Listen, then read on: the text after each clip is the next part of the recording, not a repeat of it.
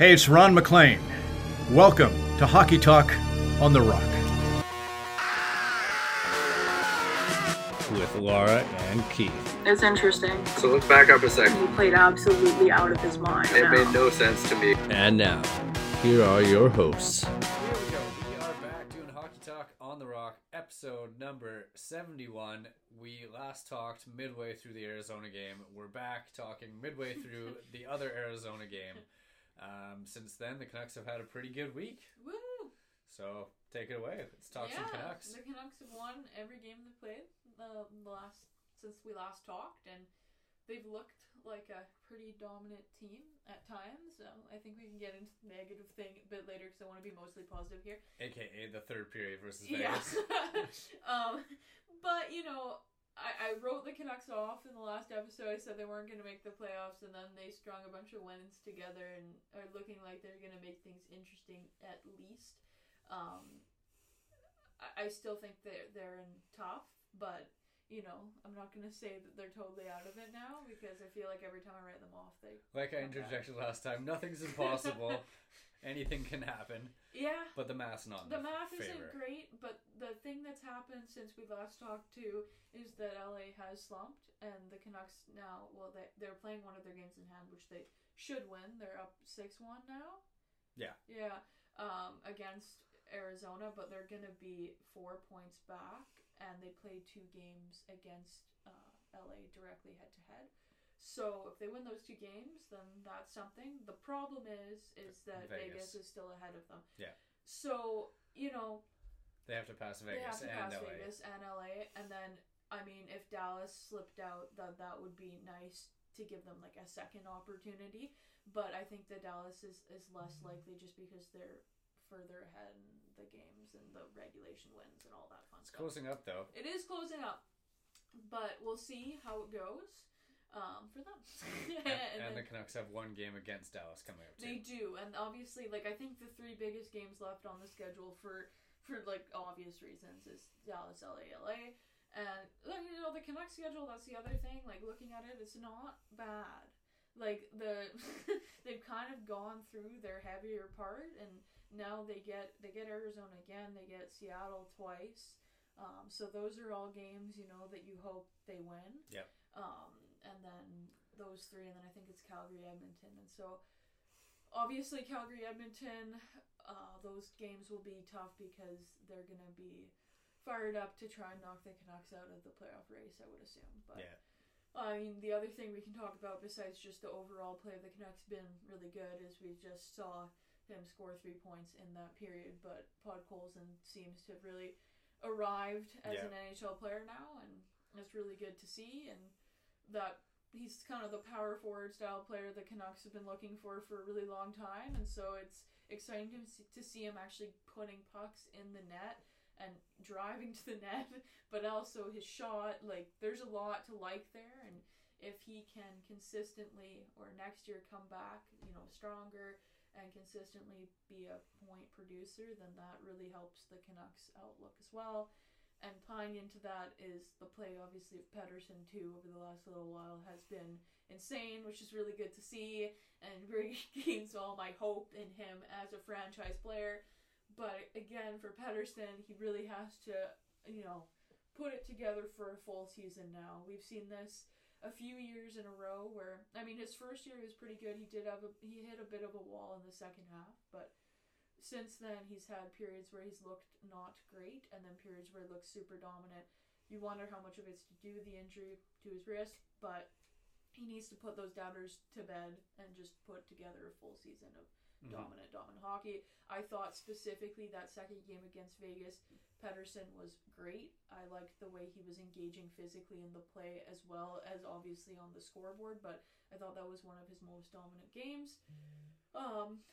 Yeah, I don't know if you have anything to say on those. Yeah, no, I mean, like, I'm totally infatuated with Podkolzin's play, like, since he's become more confident, like we talked about, even if they fall short of the playoffs, they papered him, so, like, I'd probably be tempted to be watching some AHL playoff games to see how he does down there, because the way he's playing right now in the big leagues makes you think that he would be dominant if he kept it up, and, you know, we're talking about how good they're doing since we talked last, and it's also amazing when, like you mentioned earlier, how they're playing without like three of their top nine wingers, and so they've got Podkolzin stepping up, Chiasson stepping up. Yeah, that was the other player I wanted to talk about, and I forgot. But... so he's on a 5-game point streak with like 9 points and 5 goals or something. And... do you think they re-sign him? Nah, maybe.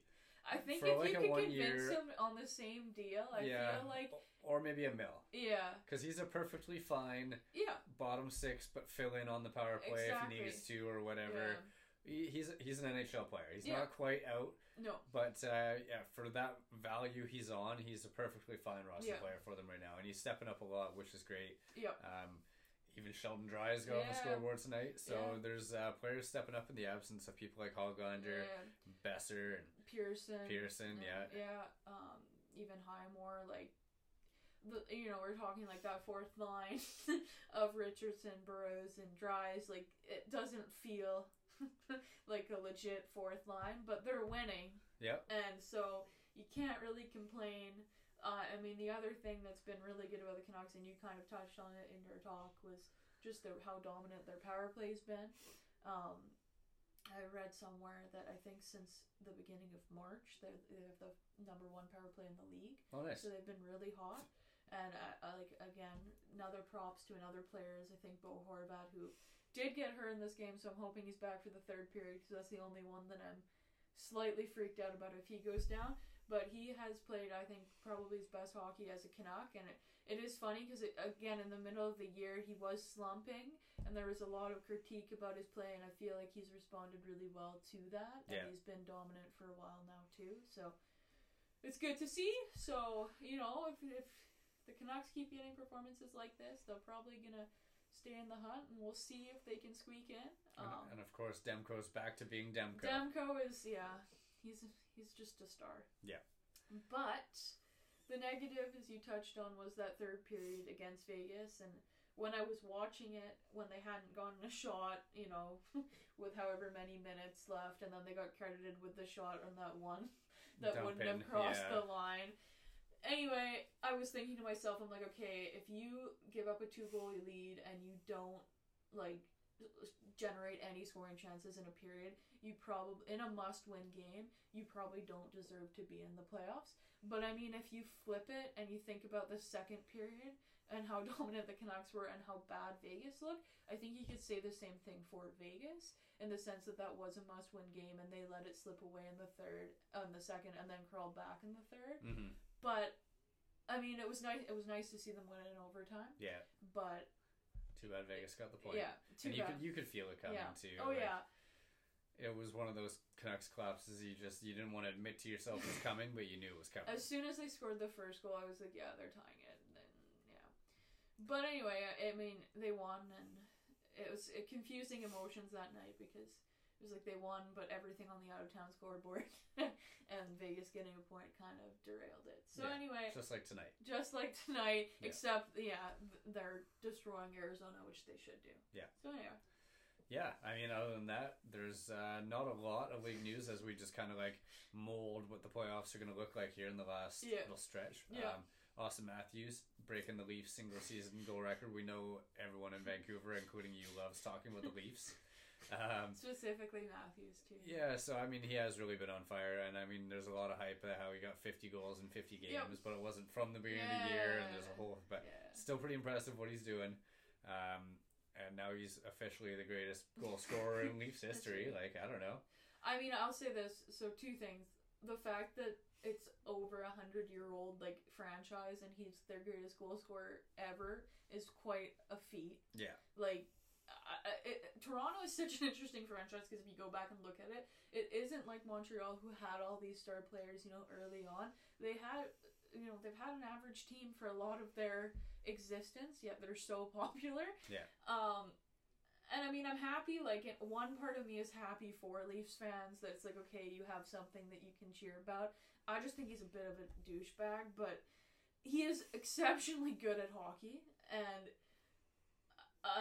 I think the whole 50 and 50 thing, he did score 50 in 50 games. I know it's not going to officially count, but I think people that want to, totally poo on it, it's it's the same thing. Yeah. And you can say what you want. I'm a big Ovi fan, but Ovechkin never did the 50 and 50. He came close one year, but it was, draped over two seasons, so it also wouldn't have counted. But right. There, I remember there being like a bit of talk about it when that happened, but obviously it's Toronto. It's going to be everywhere. He's going to be compared to all these great players immediately, which is why people get sick of the talk. Yeah. But it is amazing. And so props to him. And yeah. I mean, props to goal scoring across the league this year, because it's up. It's crazy. Like the amount of people crossing over the 100 mark this year is insane. Yeah. And like setting career highs and franchise records. I think Kaprizov now has like the rookie and normal like veteran records for Minnesota for goals and points. Like it'll be interesting to see like next year what happens, because I think there's a couple things, right? Like you have all these star players who are really seeming to come into their own and putting up all these points. But I also think that maybe there's not as many good like star goaltenders in the league as there were even like 5 years ago. Mm-hmm. And if we're kind of seeing a shift there. But I'm really interested to see like in the next couple of years if the scoring keeps up or if this is just a blip, because it's fun. Like it is fun to see this many goals, and it does seem like in general every game now has a lot of goals.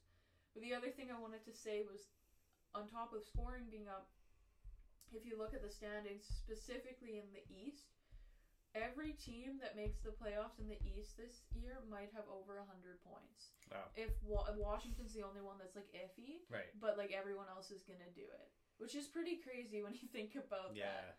So I don't know, it seems to be like a lot of have not in the league, and you know, they wanted to make everything so that it was competitive and there was parity in the league, but I feel like right now there's also a bit of splitting in terms of that. Especially in that conference, because like we've been talking about for, I feel like, over a month that like, we know who's going to be in the playoffs in the East. I mean, props to the Islanders for even making this conversation last this long, because I know like they've played better of late, but it's still not good enough.